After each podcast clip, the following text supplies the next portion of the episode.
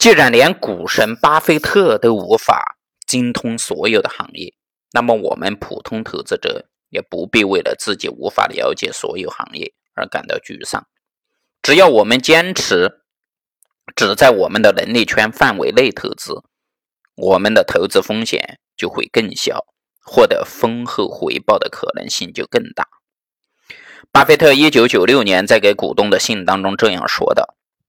投资者真正需要的是正确评估所投资企业的能力，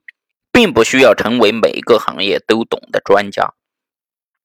投资者只需要在你自己的能力圈范围内正确的评估几只股票就够了。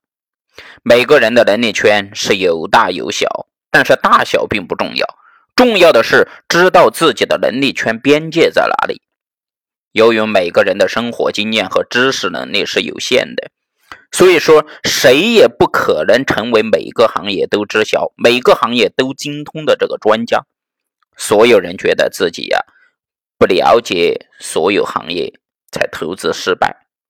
但是巴菲特觉得是否了解所有行业的发展状况并不重要。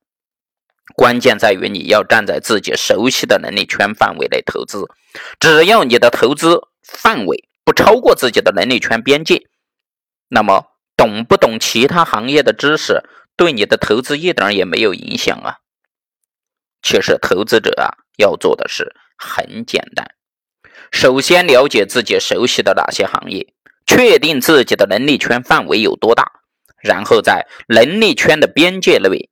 寻找具有投资价值的企业，在适合的时机买入即可。